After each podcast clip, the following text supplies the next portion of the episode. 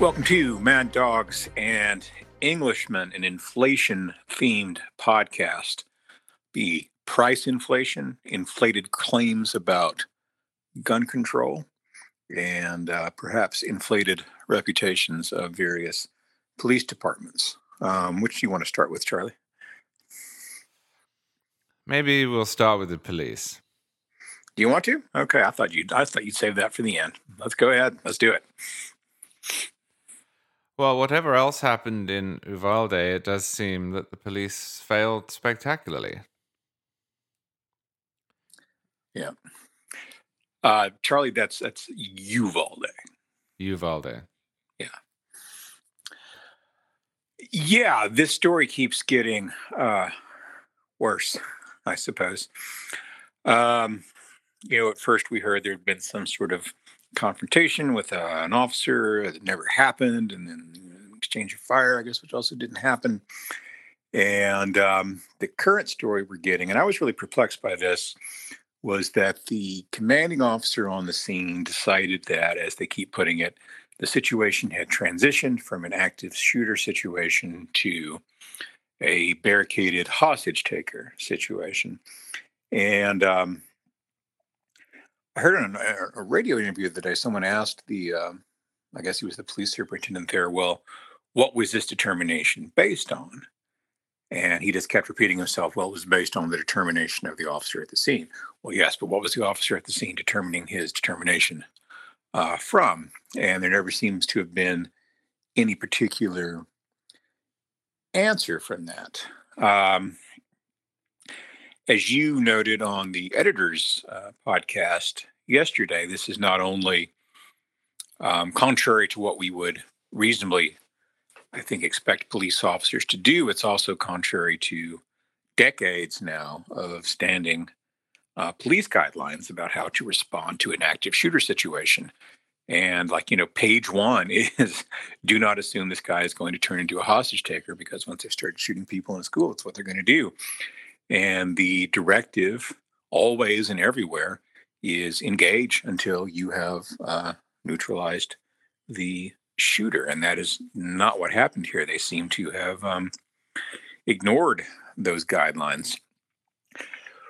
You know, this is one of those things where um, you want to say, you know, I don't carry a badge and a gun. I don't have to go put my life on the line for uh, public safety and that sort of thing. But this is what you signed up for. You know, when you took an oath and we gave you a badge and a gun and we cut you a great deal of leeway, um, including some formal legal protections for how you do your job. The flip side of that is when something like this happens, you have to be the one who goes and kicks the door down and takes the guy out, even if it means putting yourself at mortal risk. That is, that's what you signed up for. I mean, sort of a lesser version of this is every now and then you hear a politician complaining about, you know, how hard the job is or something, particularly a president. And you have to tell them, you asked for this job. you know, you went out there and begged for this job. Um, police officers don't end up police officers by by accident. This is something they've agreed to and sworn an oath to do. And it looks like the folks in Uvalde have not only failed, but failed in some gross and dishonorable way.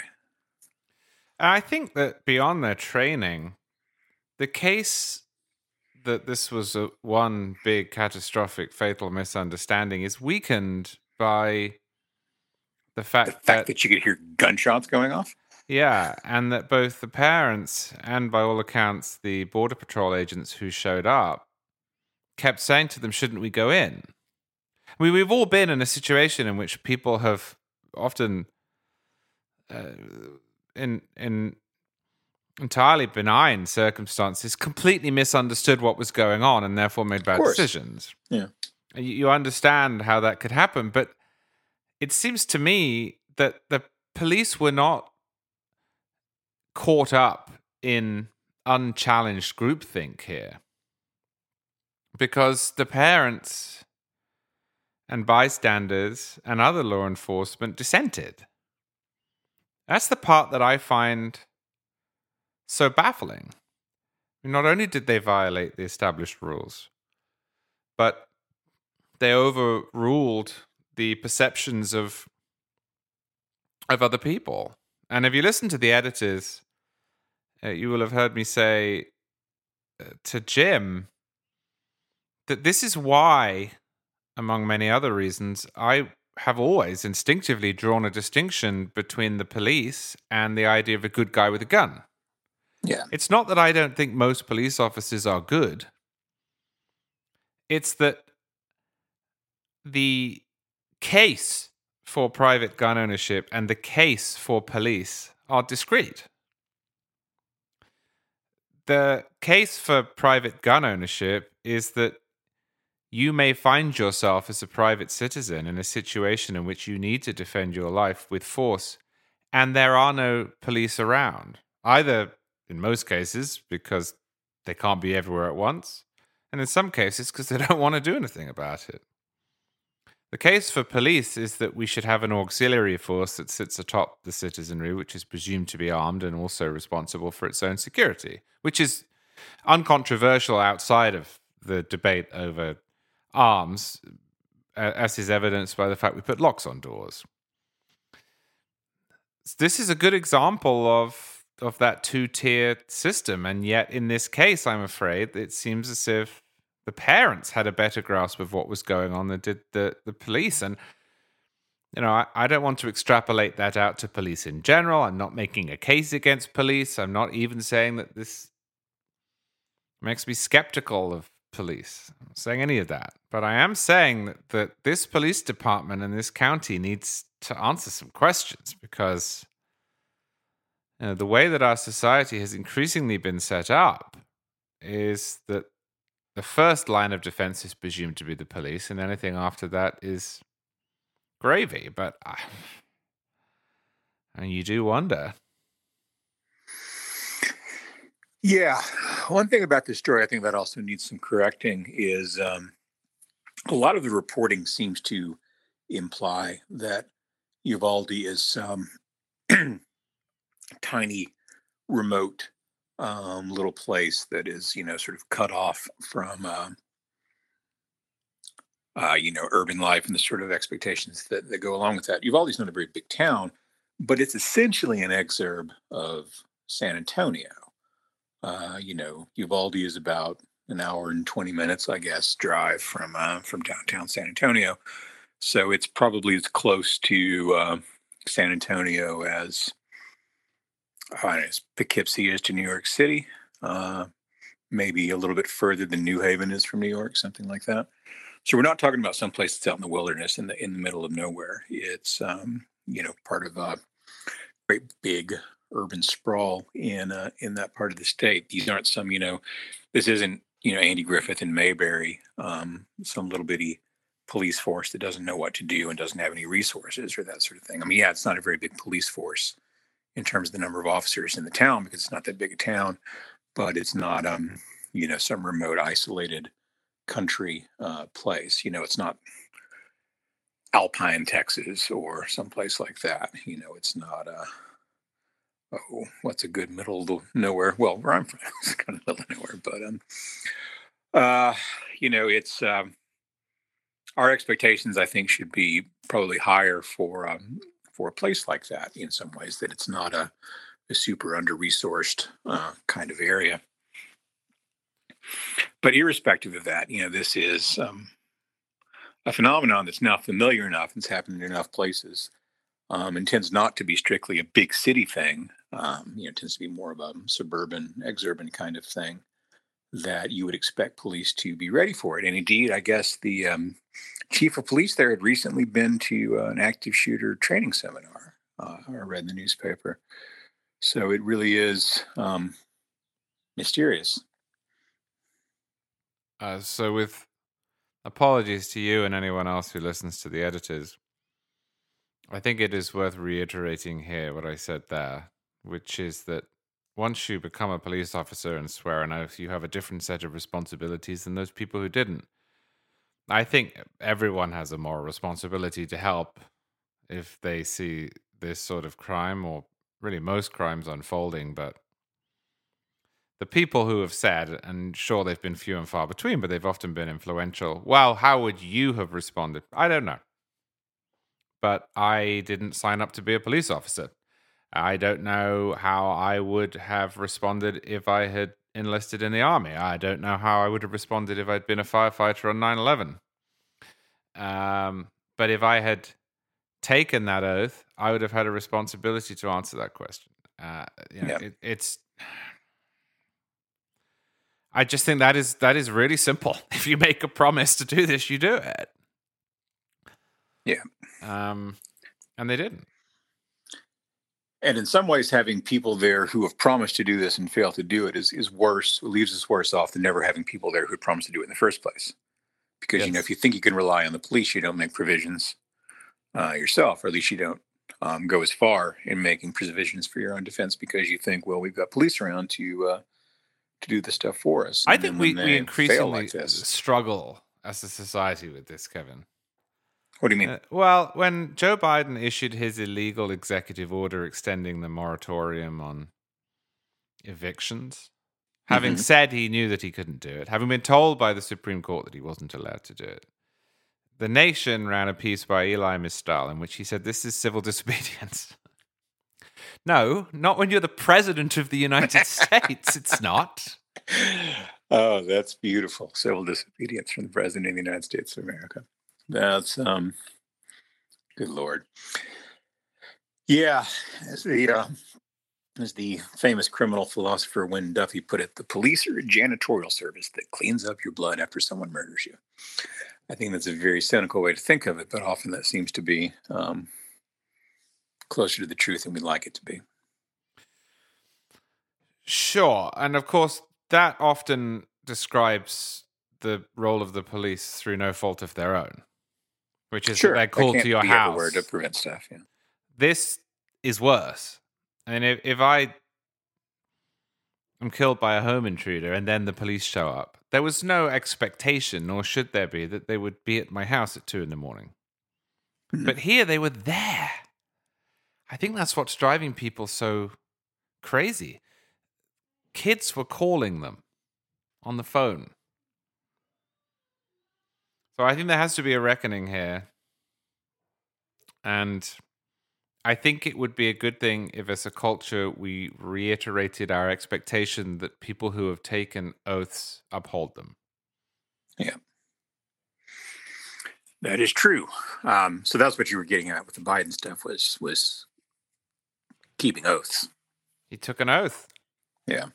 Look, I have sympathy for people who say, for example, that they would find it very difficult to issue an order that would kill people.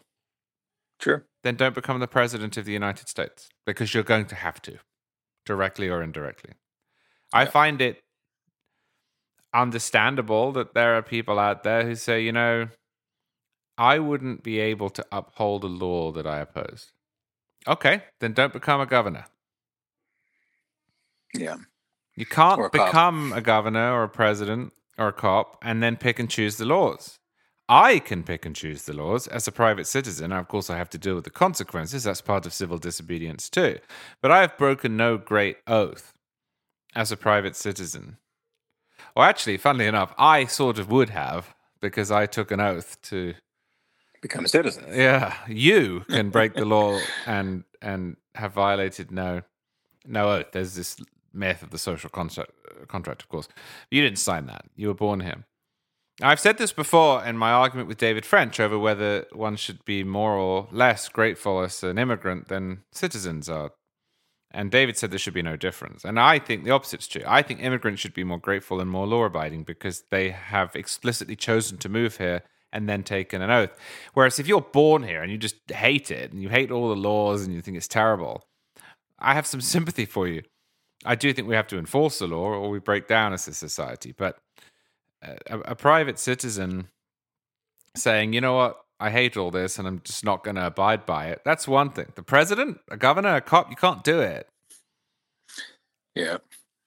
You know, unless there's more to this story that we find out later that looks mitigatory, um, these guys are going to have to move and change their names. Yes. You know, it's going to be um, the the the blowback is going to be vicious, probably dangerous. Yeah, I hope not dangerous, but potentially. I hope not too. But if the um, story is as it appears to be, they should all be fired. They should Everyone be who was- Everyone who was on the scene, not just the commanding officer, they should have they should have overruled him and, and gone in and, and done something about this.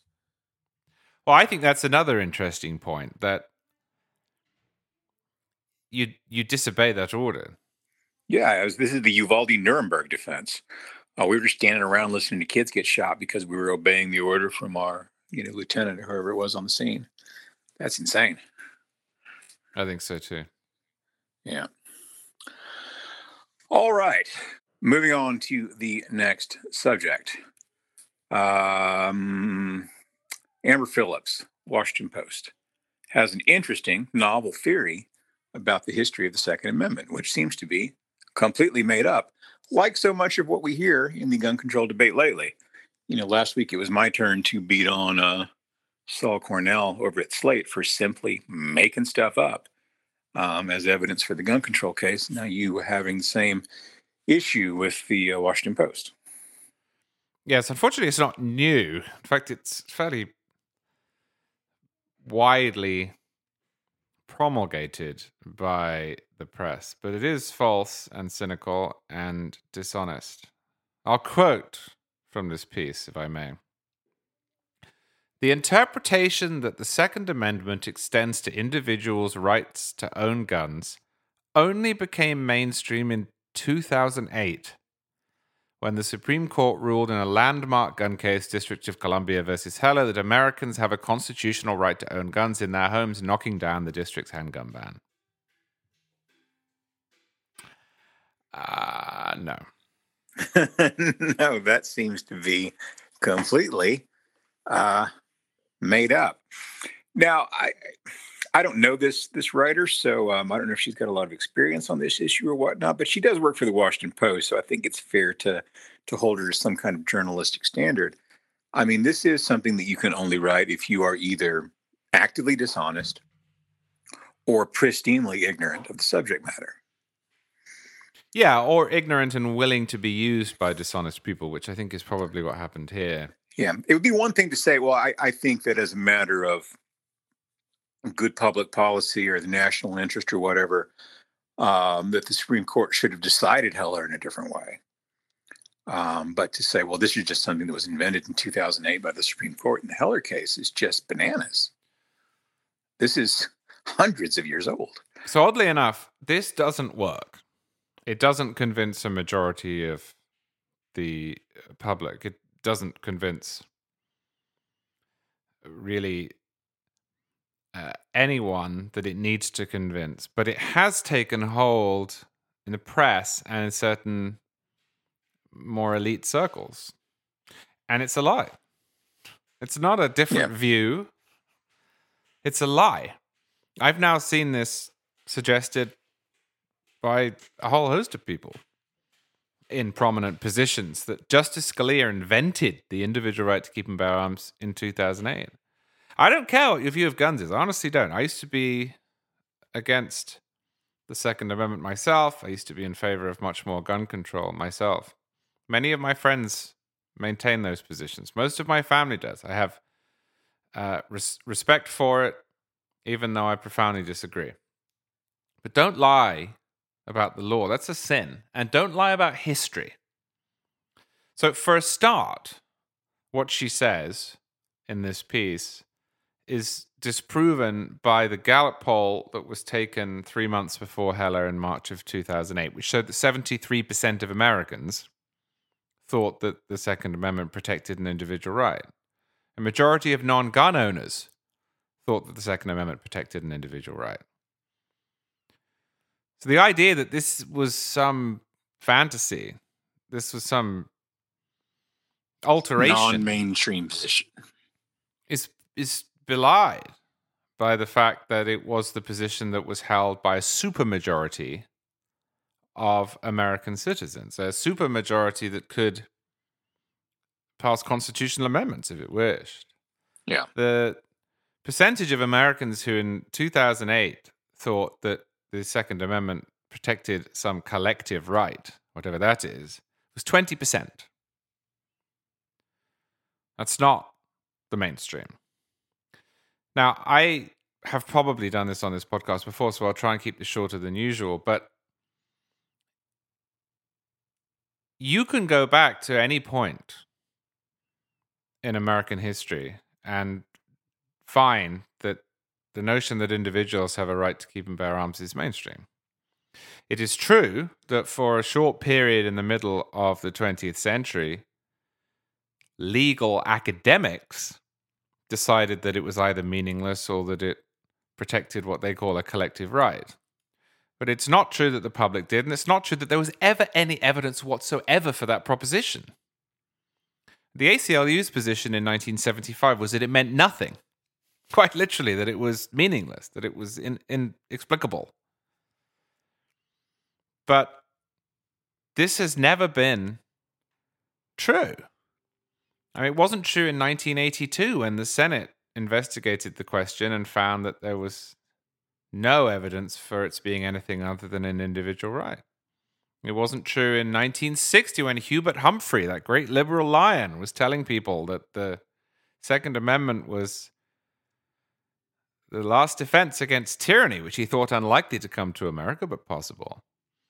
It wasn't true in the late 19th century in legal textbooks explaining that the people were to be armed and the militia, if it existed, would be drawn from them. It wasn't true at the time of the founding. It wasn't true in 45 of the 50 states. Put state level constitutional rights to keep and bear arms in their constitutions, which of course they wouldn't have done if Antonin Scalia had invented this in 2008. It wasn't true when Americans for most of their history, could buy guns in a hardware store. There is nothing. there is nothing in the record to suggest this. And, and when you drill down on the concept of a collective right, it makes even less sense. The Bill of Rights is full of individual rights, many of which refer to the people. The people is held in that context to mean individuals. So we're supposed to believe that this one is different, but this one refers to the government. Or if we take the dissents in Heller at face value, we're supposed to believe that you, Kevin Williamson, have an individual right to join a state run organization over which the federal government has full control and can exclude you. yeah. Why? Why on earth would that be in there? Yeah, well, I think the answer here is that um, it also wasn't a crazy idea in the late 1980s when Sanford Levinson wrote that famous article, uh, "The Embarrassing Second Amendment," and uh, the Yale Law Review was it? I guess that's right.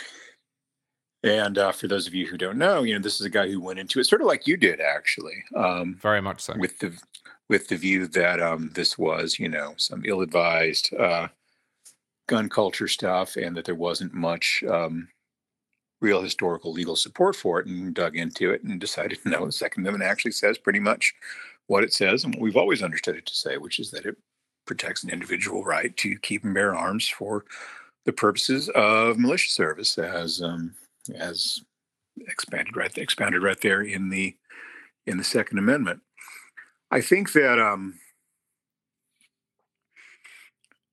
we shouldn't we shouldn't make up uh, character defects to assign to our political rivals. Um, I think that's, that's that's the wrong way of going about things. But we shouldn't underestimate the extent that this is really driven by political cowardice, which is that these people know what the Second Amendment says. They know it's there. They wish it weren't. Um, they think that they don't have the political ability to get it repealed, which they don't. And so, therefore, they're trying to come up with some weird pretextual uh, nonsensical legal argument that magics the Second Amendment away. I think that's right, but I have to say, I am just deeply, deeply irritated by the slightly less intelligent and self aware people that this convinces. Yeah. Who seem to populate newsrooms and universities and the middle management rooms in corporations. And who have just bought without any knowledge whatsoever of the issue, this idea that because the word militia appears in the Second Amendment, that it is what they call a collective right. What the hell is a collective right? yeah, something we don't really have anywhere else in the in, in the Bill of Rights. You know, when James Yeah. Madison proposed the Second Amendment, which was originally the Fourth Amendment, the first was originally the third. He didn't know What was originally the first? it was. Oh, it was to do with. Um, Quartering of troops. no, I think it was My to favorite. do with with the house size of the house. I need to look it up. The first two got right. knocked out. Yeah. One of them came back as the 27th. Well, anyway, the when Madison first proposes it, he doesn't see this as being put into this self-contained unit that we now call the Bill of Rights. And he wasn't sure, as no one was sure, whether or not the Bill of Rights would be added subsequent to the Constitution and thereby held to amend its existing text, or whether they would essentially cross out the existing text or insert the new provisions into the existing text. Uh, he didn't know, for example, that when it came to prohibition, we would have both the 19th, uh, sorry, the, the uh, 18th and the 21st that they would both be in the Constitution and that we would say the 21st supersedes the 18th. Of course, he didn't know that because it happened long after, but he didn't know how the construction would work. And so he originally talks about where these provisions are going to be placed in the existing document. And when discussing the Second Amendment, he suggests that it be placed next to the handful of individual rights that were in the unamended Constitution. One of them, for example, being habeas corpus. I mean, habeas corpus could have been put into the Bill of Rights, but it was already in there in the original Constitution, in a section that deals with individual rights. He didn't suggest that it be put into the militia clause of the unamended Constitution. Why? Because he and everyone else, and all of the documents from the time, and all of the legal analyses from the time, and all the letters from the time, and all the debates from the time underscore this because he recognized that it was an individual right. Yeah. This makes me crazy, Kevin. yeah, you know, it's um it's it's it's irritating how quick um dumb stuff can spread to people who just want to believe it.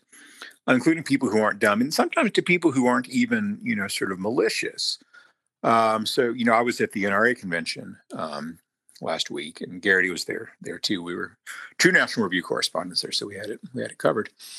Um and I kept seeing, you know, on social media and sometimes hearing from people I know, well, isn't it funny the National Review or the National Rifle Association uh, prohibits handguns or firearms from the place where its meetings happening, which just isn't true.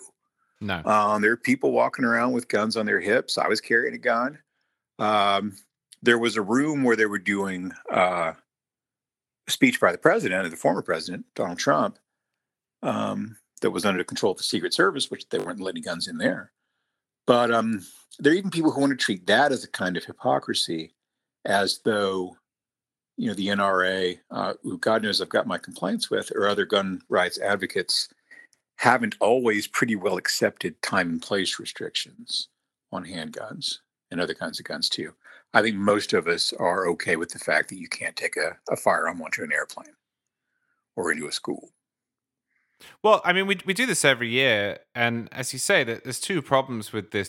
The first problem is that the the NRA doesn't bar guns from its convention, as you say. It, just respects the rules that are set by the owner of the venues, and it is superseded by the law when it comes to the Secret Service. Um, but the second thing is that uh, it's not just time and place, and I am a supporter of time and place restrictions on firearms, and I always point out that just as there are certain time and place restrictions on speech that pass constitutional muster, there are with guns too. And if you go back to the founding, you will find state constitutions barring individuals from carrying arms at polling places, for example, right back in the late uh, 18th century. Um, but it's not just that, it's also that the rationale for concealed carry goes away in a completely controlled environment full of armed cops. I mean, the, the, the case for concealed carry, which I support, is look, if there is a bad person who wishes to do a lot of harm in a Denny's, it is better that one of the people that he wishes to harm is armed than not. But if the Denny's is full of Secret Service agents and there is a metal detector at the door and everyone inside can be pretty much guaranteed not to be armed, that's okay too. You know, I don't see a great need to introduce firearms into, say, the Jacksonville Jaguars Stadium. But I do think there's a strong case for permitting firearms in Target. You know, I've got to take issue with your example there because I've never seen a Denny's A that was full of Secret Service agents or B that had a metal detector. You should have said a strip club. yeah. which apparently are often full of Secret Service agents.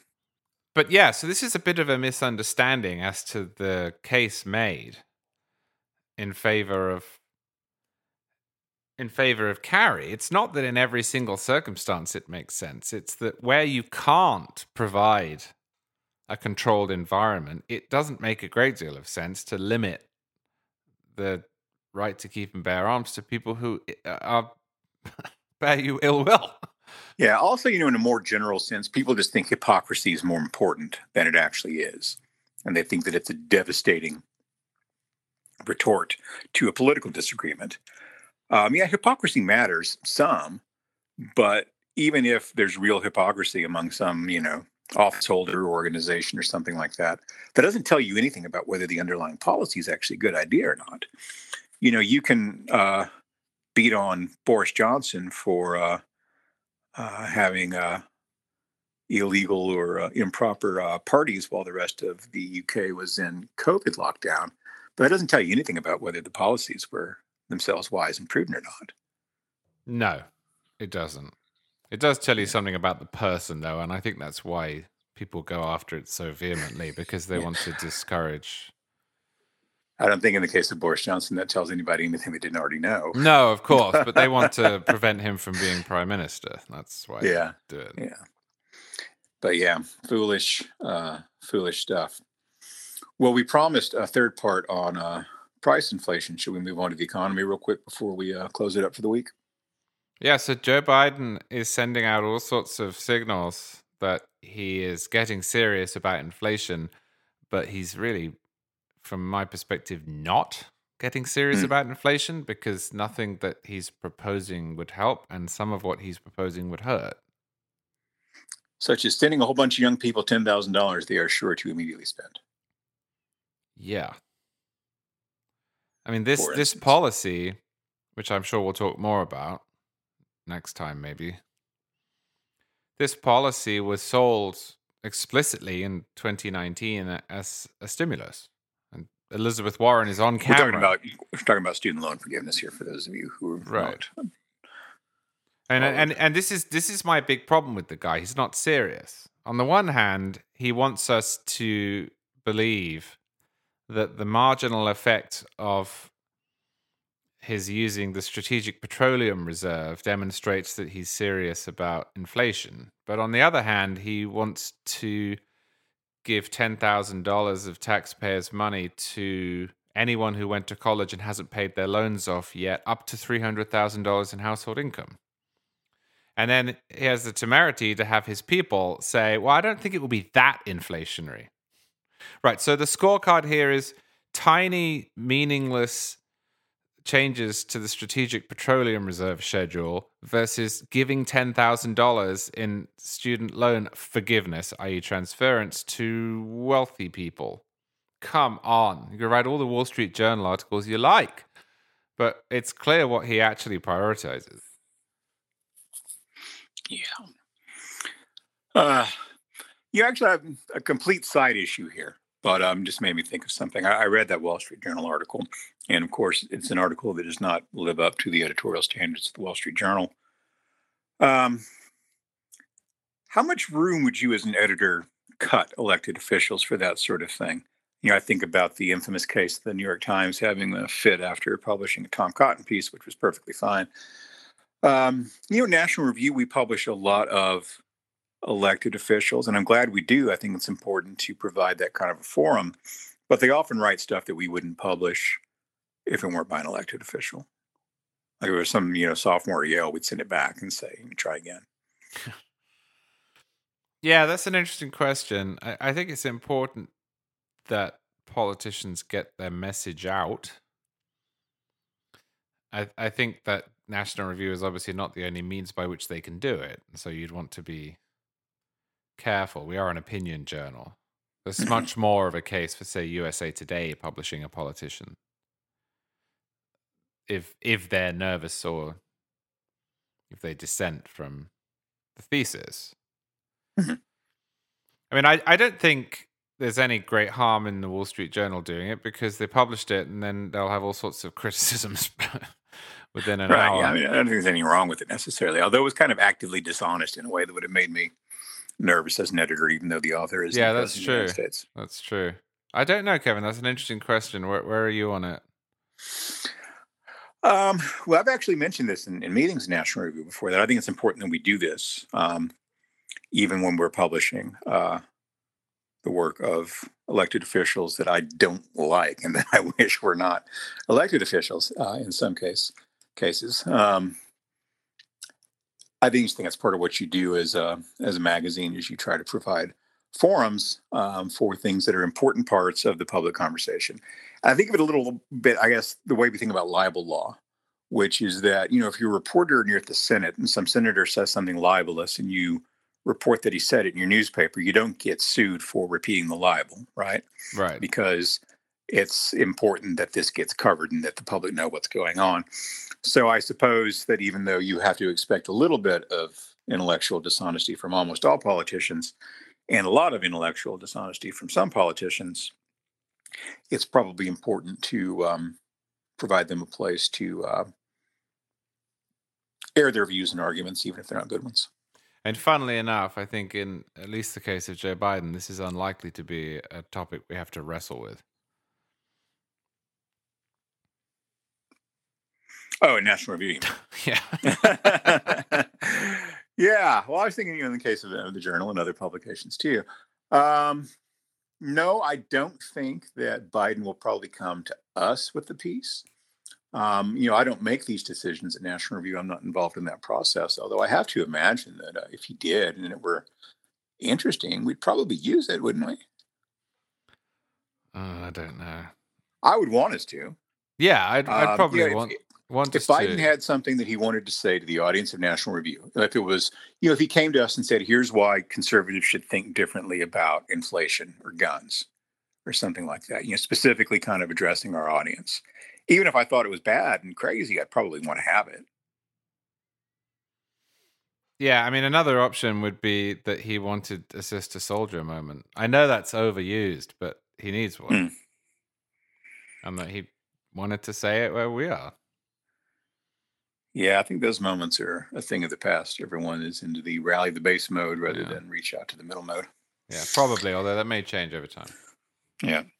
So are you noticing uh are you noticing the bite of inflation in the Cooke household finances? Sure. Where do you see it Especially most? gas. Yeah, certainly. Gas, food, milk, Yeah. eggs. I have a Jeep, so I spent a lot of money on gas. Well, we have a Ford Explorer, so yeah, Yeah, it's a big That's car. true. That's true. I wouldn't change it. No. A friend of mine just bought some gigantic, um, I guess, expedition. That's the even uh, bigger one. Yeah, it's uh, humongous. And uh, right before you know all this stuff started happening and all the prices started going up, so I think he's um, starting to feel that the bite of that a little bit. The, the expedition is so big that it won't actually fit in my garage. nice. But yeah, you noticed it certainly like at Whole Foods and at the uh, gas station. I suppose a few other places where it's really um, become noticeable. Yeah. Yeah, so we got an Explorer because the Expedition is too big, and I think the Ford F one fifty is too big too. Ah, I kind of want one of those. Those are They're those are great. great. They're really great. There's a lot of them around where I live. Really? Mhm.